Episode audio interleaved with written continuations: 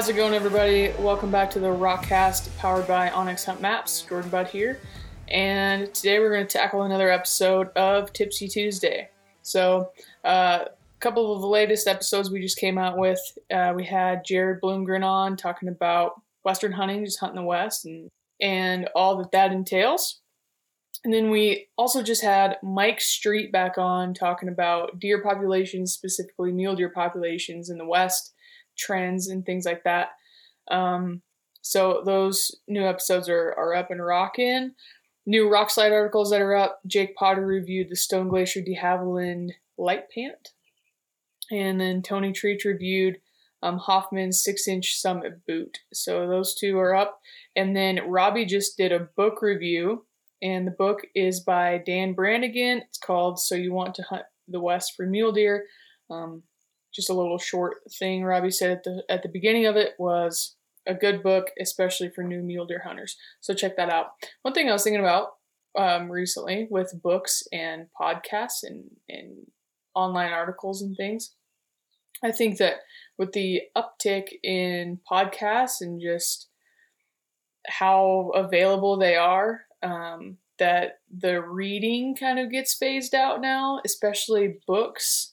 Um, I think online articles are still, you know, getting a ton of traction and they're they're easy to find and they're easy to read and everything. But it seems like books, I just don't hear about them very often. Really, Robbie's the only person I hear about books from. So, uh, but I have Robbie's book, and um, I also have David uh, David Long's book. I think he actually has two of them, and I'm pretty sure I have both of them.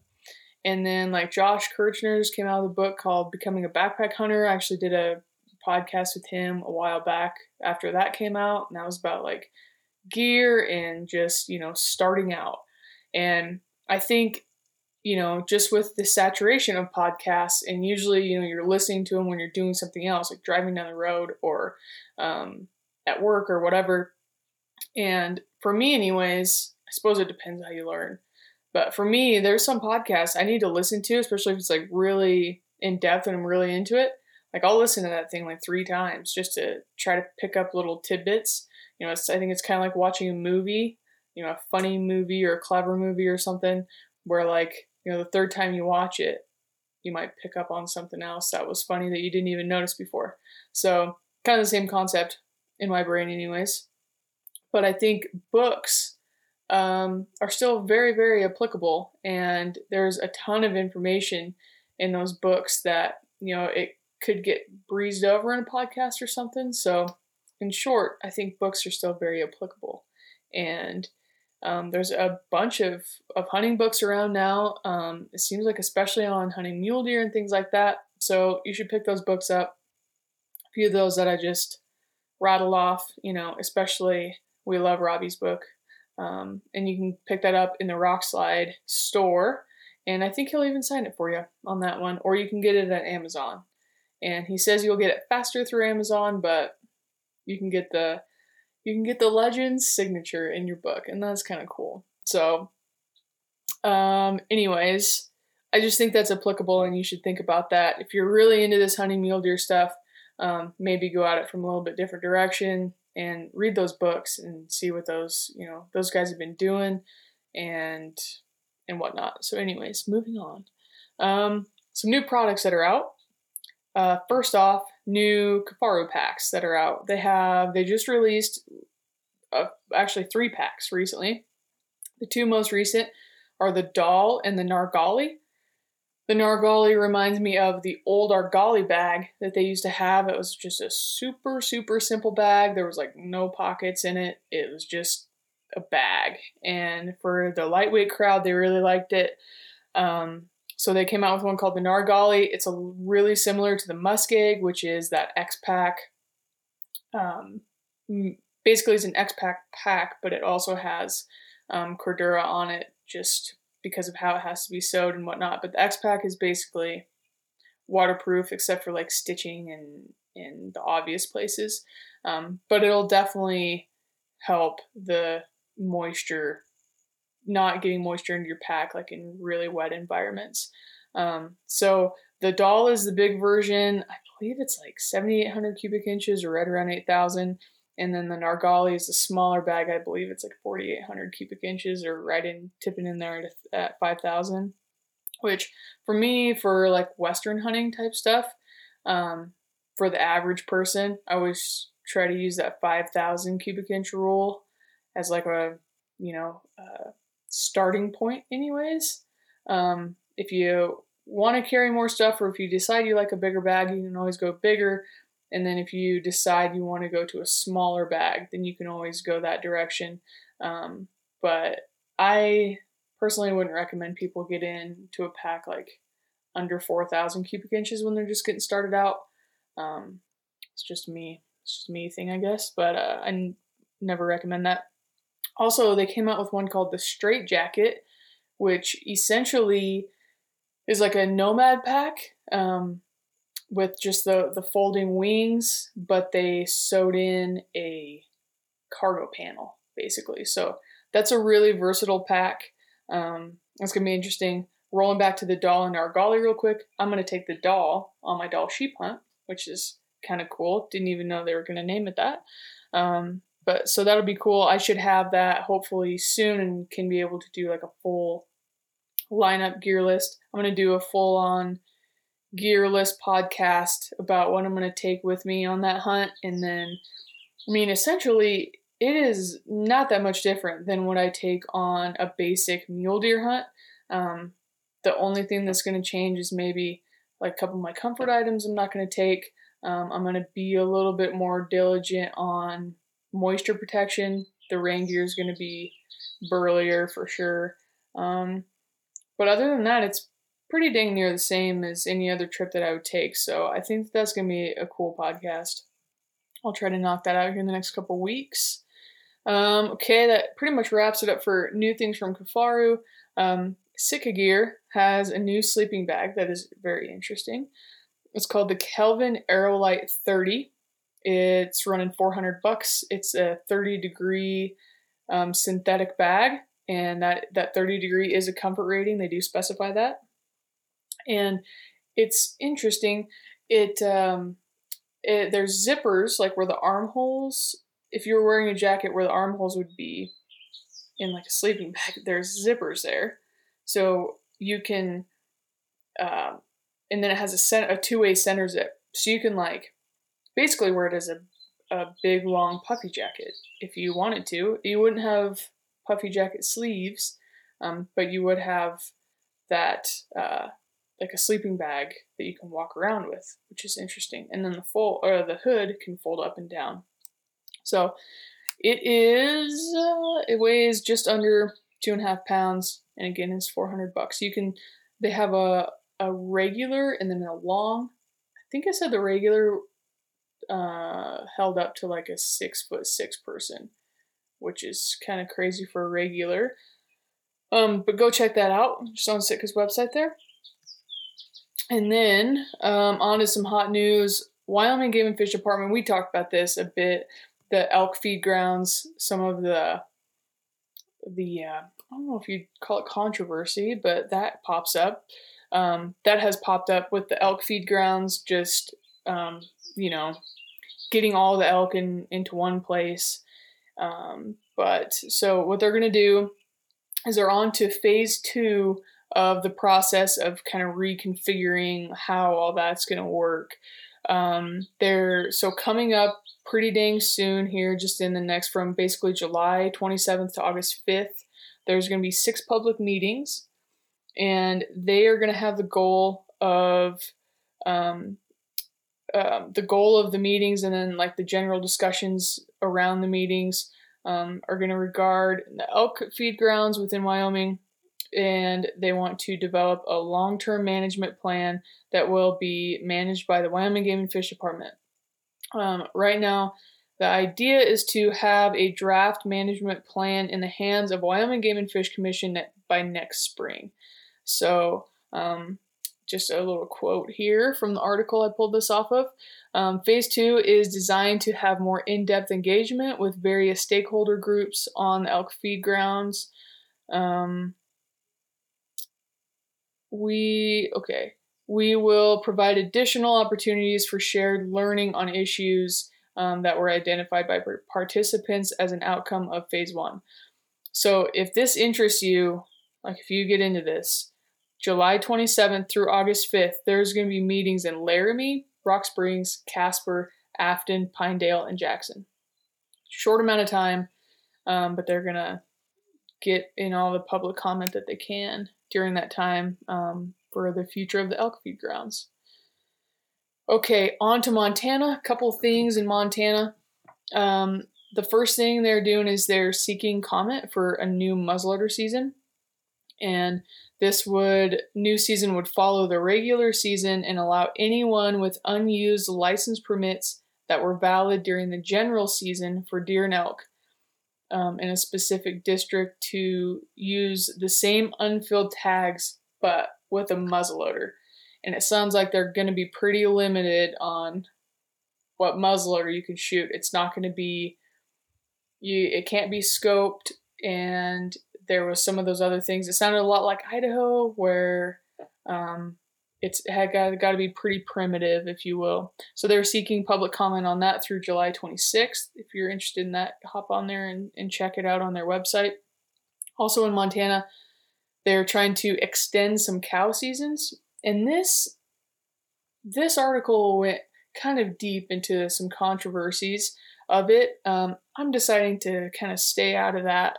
Um, but basically, what they're doing is uh, Montana says that their elk population is over objective in most of their units, and so they're considering extending the rifle season until February 15th in some districts for cows. Um, it would not include national forest lands. Sounds like that's basically it just won't include national forest lands. So it's gonna open it up to like a lot of private, and that's where some of the controversy is coming in on both sides. Um, there, some you know people are saying that that this is gonna give the private landowners like an upper hand um, as far as financial gain, and and then they also say that the landowners are going to be against it. So it's interesting. If you want to dive into that, you can go hop on um, the Go Hunt website, is where I pulled this article from, and check that out. But they're allowing public comment through this um, through July 26th as well. So go check that out. A little something extra here for a closer. Um, a camper killed a charging moose near Sandpoint, Idaho, and they reported that the moose tore the campsite apart and charged the camper and his dog. So he shot the moose with a 45 pistol. And um, that's interesting. So they're just urging people stay vigilant in the backcountry, and obviously not only to bears, lions, and such, but also moose, especially if it's like a cow and calf. She'll stomp you. So keep that in mind when you're out and about some important dates. There are quite a few important dates coming up, basically just because the the draws are coming to an end. You know, I think all actually all draws um, throughout the West have come to an end. Um, we're on to leftover draws and things like that. Um, but these all these dates that I'm going to give you are the remaining permits that are coming out after the leftover draw. So if you went through all the draws and the leftover draws without getting something, here's your chance to just find something for like an opportunity hunt to get after it.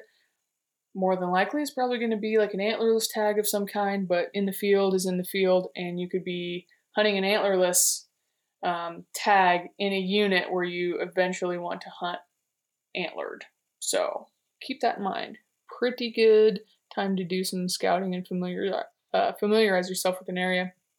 So, first up, July 8th, we have Utah General Elk or General Archery Elk permits and remaining limited entry permits available. It's like first come, first serve. They're just going to be open. Um, July 12th, on to Wyoming. The leftover list um, or the leftover first come, first serve is going to be available. So that's coming right up here next week. Also, next week, July 13th and 15th, Utah General season, any bowl, and any remaining mule deer general um, general tags are going to be available. July 21st, Montana deer and elk, and then the B tags, the surplus list deadline is July 21st. July 23rd, just a couple days later, we have Nevada's first come, first serve. July 26th, Arizona first come, first serve. And then August 1st, Idaho leftover. Deer and elk tags are going to be available to residents and non residents. So, something worth looking into just to see what you can get for an opportunity, fill the freezer, um, just get out and about and get hunting. Um, okay, so on to hot minute. Gonna roll through some uh, questions here, and I've talked about this before. But if your cro- uh, question is read, you will be entered to win a membership um, through our sponsor onX Hunt Maps. Um, if you're ready to to re up your membership or you're looking to purchase, enter code ROKCAST um, to receive 20% off. And that has to be done right through the onX website. It cannot be done through the app, so keep that in mind. You just go to onxmaps.com forward slash hunt, and at checkout, enter code ROKCAST. Get you a little discount on us. Um, okay, first one here Hayden underscore Sams on Instagram um, says tripod heads. He's picking up a Swaro ATX 85. What heads should I be looking at? Um, I've been an outdoorsman's user for a long time. I do understand that they're pretty dang expensive, um, but just your standard pan head from um, from outdoorsman's has been really nice um, for a scope like that. I've been I've used it with a 95. I've been using it with my um, 80 millimeter Sig, and it's been a great head. Um, another one that's like the cheapest one that I've used is comes in at like I think 80 bucks, maybe $90. It's the Benro S2. You can get that from S&S Archery. Um, that thing is pretty good. It uh, yeah, it's just it's pretty good for what you pay for it, but you can definitely tell that the outdoorsman is burlier, more robust. Gonna take a lot more hell, if you will. So go take a, a look at that one. And then honestly, what I have been trying to recommend to people is just go to S&S Archery's website and look at their tripods and tripod heads. Like they're not just going to carry a big line. They really pick and choose what they are going to carry and make sure that it's stuff that they would use. So I would go over there and look at um, look at theirs because there there's a Suryu head I'm not sure how you say that. I think it's Siriu or Saru or something similar. They have a really nice head that Rob was talking to me about um, a few months ago. So you should uh, just head over there and check that out. And also, if you go to if you go to purchase from them, let them know where you're coming from, and you might get a little discount there too. Okay, next one. Davo underscore 823 from Instagram says best sleeping bag for a spike camp setup. So kind of depends. That's that's a pretty like a broad question, but for most western hunting type things, I would definitely say don't go over a 20 degree limit. That's one stipulation I would have um, as far as getting your sleeping bag. Um, another thing, you know, depending on where you are, the whole down and synthetic toss up if you're in a really wet environment or if you I would say for like if you're only going to have one bag, I personally would choose to have a synthetic bag just because it's kind of the do all bag. Um, typically, synthetic doesn't pack down as much as down, uh, pack down as much as like a goose down bag or a traditional down bag. Um, they're going to be a little bit heavier, but on the flip side, you're going to get a lot of benefits to that synthetic insulation, specifically when it gets wet. So, um, when it gets wet, it's still going to retain heat. It's still going to have some heat retention values. Whereas if you have like, you know, goose down or whatever, it's going to go flat and you're going to be screwed basically. So, that's always why I have the very first bag that I bought was a synthetic because of that reason. And from there, I just that wasn't a very good synthetic pack. Um, that was a it was a big Agnes Lost Ranger. Um, just a side note, a lot of big Agnes's thinking um, towards their bags is they don't put any insulation on the bottom, so you only rely on your pad. And the reason that they do that is because when you lay on the bottom of your bag, it compresses the insulation and you're not getting any heat. You're not getting any warmth value from that compressed down, anyways, or synthetic, same thing. You're not getting any value from it anyway, so you should just rely on your pad. Um, I think of that system the same way I think of like quilts because it's kind of the same thought process.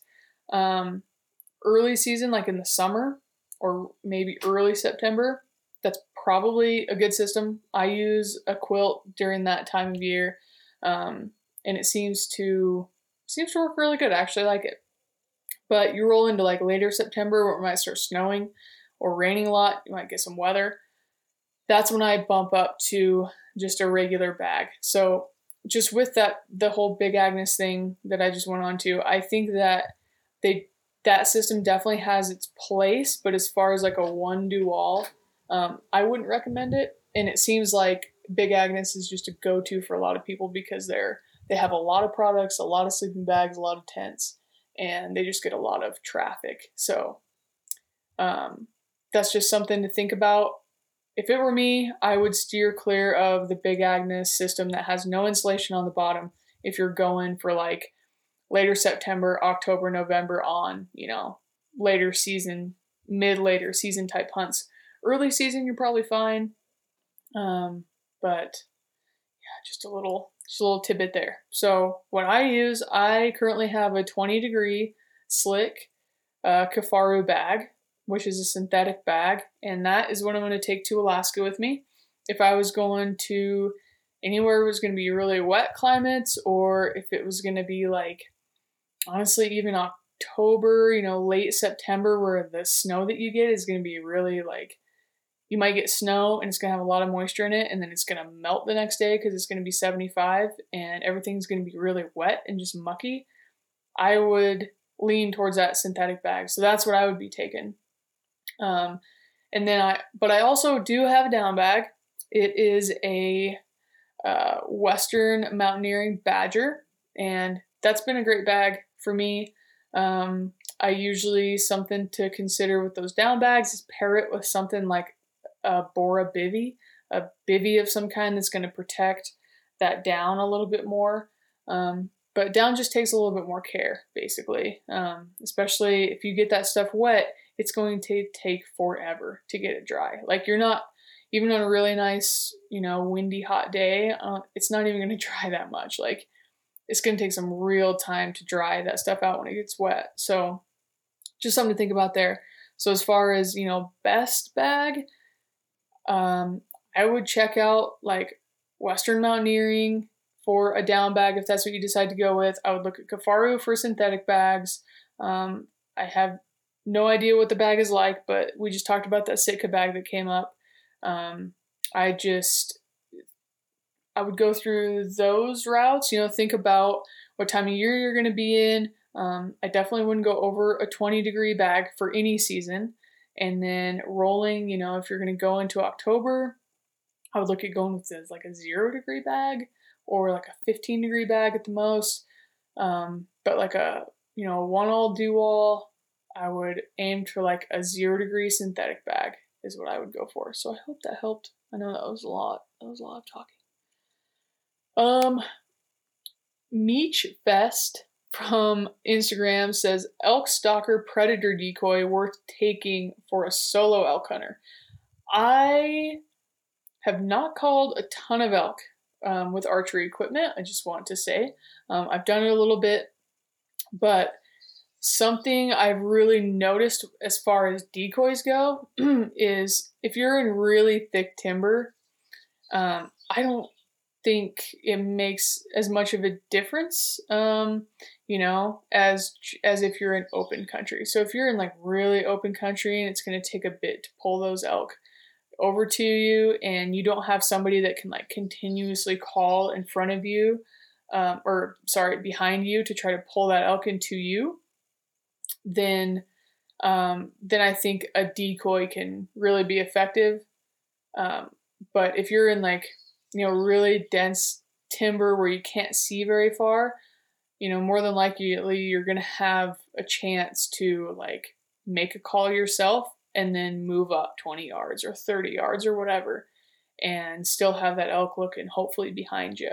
So that is really up to somebody that knows a hell of a lot more about elk hunting than me, but that's just what I have um, observed, honestly, with just decoys in general. Um, doesn't even have to be an elk decoy, but that's what I would say. If you're going to be in more open country, I would definitely take a look at it. Um, but I have seen some decoys that really turn some elk away too. So um, think about that. And honestly, go uh, listen to what the heck is that podcast called with Randy Newberg and Corey Jacobson. I don't know if that's just is Elk Nuts or Elk 101. They have a podcast together that they talk about elk all the time. It's pretty good. Okay. Kenneth Thrall says, Would you recommend a SteriPEN or a pump style filter? This kind of depends on what you're doing. Um, if you're going to be in and around water a bit, then a SteriPEN is like a great option because you can, if you're passing by a, a creek or something, you can fill your Nalgene up, you can toss it in your pack, and then when you get to where you're going, you can SteriPEN it, and then there you go, you have a liter of water. Where it becomes a problem to me um, is like time to fill a water bladder up. So, you know, if you're gonna, if the only means you had was a SteriPEN, then you have to fill a six liter water bladder up one water bottle at a time and one SteriPEN at a time. So um, the time thing there is not great. Typically, what my process is is I have an Nalgene bottle and a SteriPEN, and then with my water bladders, I will just drop some.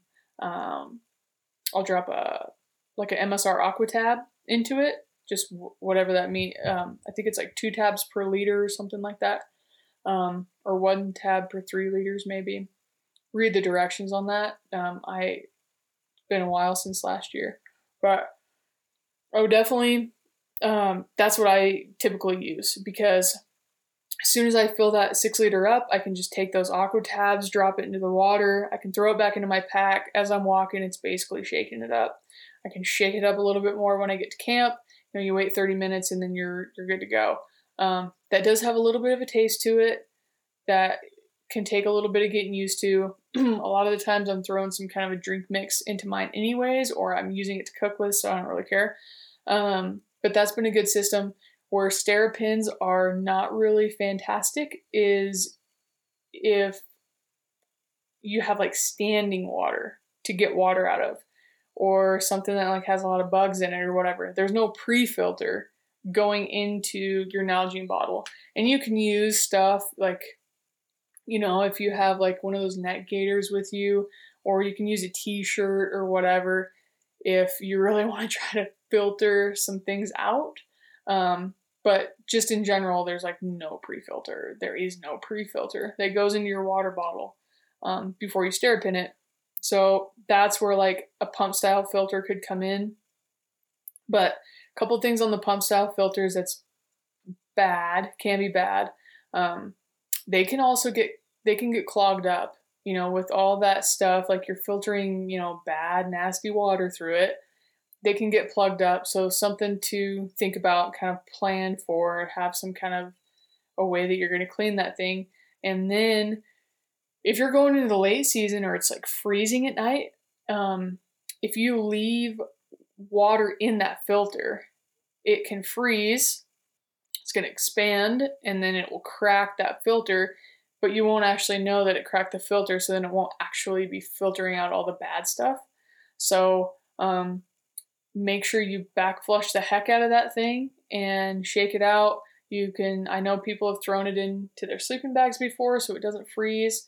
Um, but yeah, it's it's kind of a toss up for most Western style places that I go that seem to have a lot of water. The SteriPEN Nalgene has been great, and then my big bladders I just throw aqua tabs into, or you can use iodine tablets um, or anything like that. But the SteriPEN Nalgene is just a, a light, compact option. It's pretty quick too. So there's my uh, little bit there. Okay, um, Nolan James Shenning from Instagram says, talk about pairing eights with 15s instead of a spotter.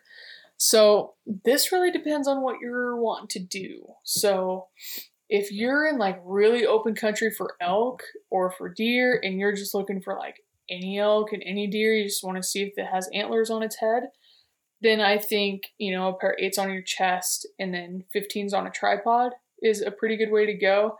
But if you're looking for any kind of size or if you're looking at a long ways away, I just really like using a spotting scope. Like, I don't use 15s as much as I used to. I still have mine and I just love them to death. Um, but I'm a little bit more particular in the country that I'm using them in. Um, just honestly, as an example, the other day I was out mule deer scouting and where these little like basins where I was looking for deer in were probably no more than they were no more than two miles away. That's probably a stretch too. Like they were most of the deer that I saw were like were probably right around that mile mark. And it was definitely nice having the 15s like out to that point. But there was a lot of country in between that I almost think I would have done better with 10s um, or like my 11s, my SIG 11s on the tripod instead of the that little bit extra power just because my field of view would have been so much bigger. Um, and I just wouldn't have had to move as much um, when I was on the glass. So, like the field of view on the 15s, it was just like I I could look at. I didn't get as much of a field of view, so I could look through that country faster, and then I would have to move more. Whereas it seems like a pair of like 10s or those 11s I was talking about, or 8s like you're talking about, that big field of view and you can just sit there and stare into all of it and not have to like move the binoculars as much if that makes sense um, but that being said i always take a spotting scope with me too um, on those trips it was really nice to be able to zoom in and get a better look like the deer the couple bucks that i ended up finding that i needed to keep tabs on um, they were probably a mile away i was looking at them through 15s i could tell they were bucks couldn't tell anything else about them until I put the spotting scope on them. And even then, you know, with the the light like it was, it was it would have been really difficult to to figure out what those deer were with 15s from that far away. So, if you're in more open country like that and you're just looking for a buck or you're just looking for an elk or a bull or you know even on a cow hunt or a doe hunt or whatever then i think that you know, rolling those 15s in that bigger country is a good play. It's a good way to save some space and some weight. Um, and then, of course, the eights on your chest for the, you know, close in stalking stuff. Um, but if you want to tell what's on their head at all, I would ditch the 15s, do like a pair of 10, 11s. I mean, I I'm even in on like the going with 12s in a spotting scope boat. Um, and I think that that combination is going to be a little bit is definitely going to be better for people who want to really like pick country apart and look for bedded deer and look at their antlers and you know know if they want to go on a stalk for that animal or not so i i hope that makes sense i think that's a little bit more applicable towards like elk hunting just like the average archery elk hunter who um, doesn't need to carry a giant spotting scope, but they want to be able to like look across a basin and find, you know, a bull or like a little herd with some bulls in it or whatever. So hopefully that made sense. Um, and then last one, Kyle Hansen Outdoors asks what boots I've got for my sheep hunt. I currently I'm going to use the Salewa Raven threes, and pretty dead set on that. There's still a little bit of time with a couple of backpacking trips this summer that that could change my mind and I'll tell you if something happens and I'm just like not feeling it. I don't see that happening, but if something happens and I don't feel it, I do have a backup plan, which is the Crispi Briksdal. Has a fantastic boot. I've worn it a lot, um, and so that's going to be my backup plan. So interesting thing there. It's been a it's been a journey through the boots, that's for sure. Um, okay, so back to um, back to talking about onX like I just did. The uh, my onX tip of the week is adding pictures to pins and sharing them with your buddies.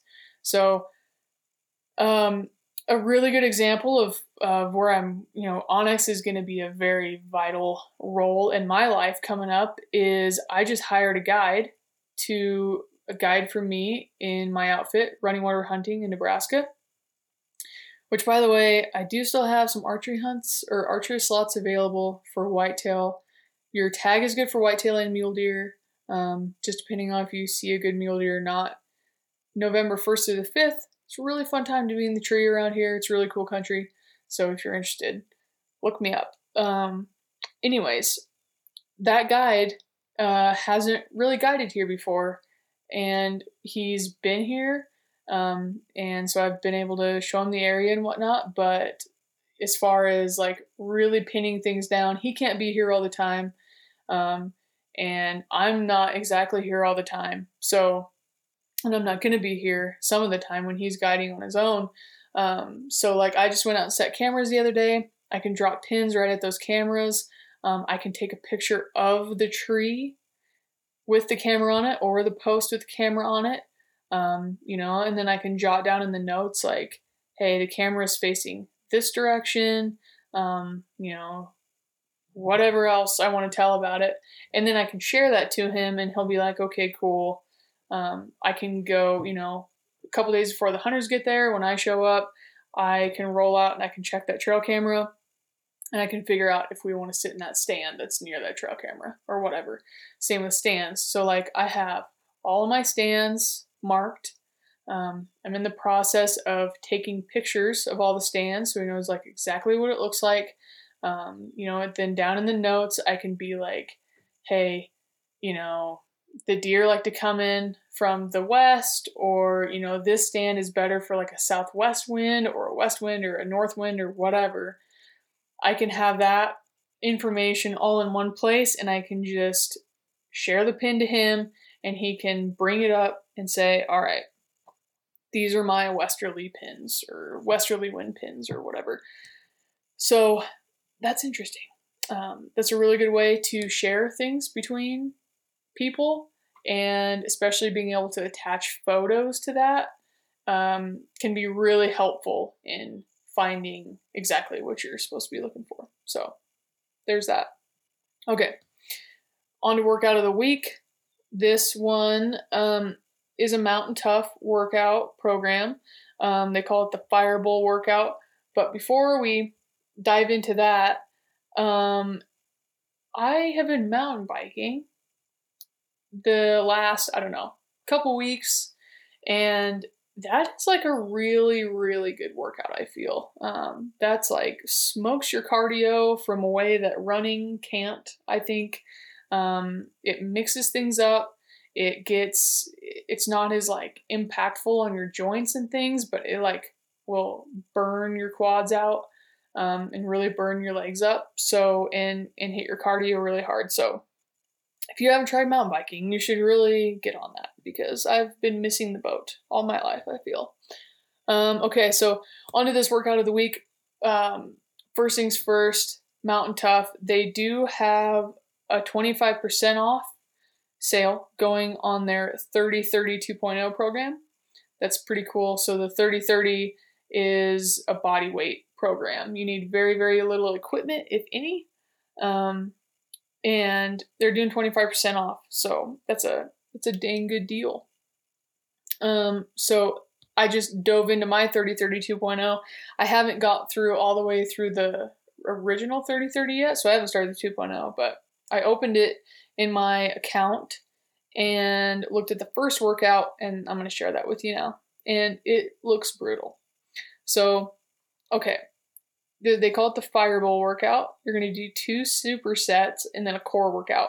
So, superset number one, you're going to do five rounds of a plank jack, air squat, release push ups, and okay, that's that's it, just those three. So, you're going to do five rounds of all three. The trickery here is the beginners, the first round will be 16 sets of each. So the first round, you're going to do 16 plank jacks, 16 air squats, 16 push ups, release push ups. Um, and then the second round, you're going to do 10 of each of those. So 10 um, plank jacks, air squats, release push ups. Third round, you're going to be doing six. And then this is the real trickery portion of this is you're going to go back up to 10 for the fourth. And then to finish the fifth round, you're going to do 16. That is superset number one. And then superset number two, you're going to move on to is burpees, reverse lunges, and tricep push ups. Um, same thing for the beginners. You're going to do 16 of each for the first round, 10 of each for the second round. Third is going to be six of each, and then you're going to go back up, do 10 and 16 to finish out fourth and fifth round. Um, the elites, um, elite people, not the beginners, um, they did have an intermediate in there as well, um, but the elites, they want you to bump all the way up to 30 for the first round, 20 for the second round, 10, and then go back up to 20 and 30. And then you're going to have a core finisher to top all that off. You're going to do a one minute just regular plank. Then you're going to do a one minute right side plank, a one minute left side plank. And then you're going to do 10 V ups, 40 suitcases, 60 bicycles, 80 Russian twists, and 50 sit ups. So, good lord. Um, that's that's pretty that's a brutal that's a brutal one. So that is what uh, is the workout of the day. I have not done mine yet. I did do some light running this morning, but um, that's that's been it so far. So maybe I'll, I'll get jumping on this workout here today. Still, so okay. That pretty much concludes Tipsy Tuesday. It is July 6th. I hope everybody had a great 4th of July. I know ours was pretty relaxing. We just sat in the river and hung out. Um, and yeah, I hope everybody is planning their scouting trips. You know, July is here. It's like time to get to scouting, find some animals, bucks, bulls, whatever, and get to scouting. We do have some cool scouting um, podcast episodes coming up that's hopefully going to help you um, find, you know, a buck or a bull or get into those areas where uh, those rutting areas or find an antelope or whatever. We're going to try to cover it all. So stay tuned and we will talk to you on the next episode.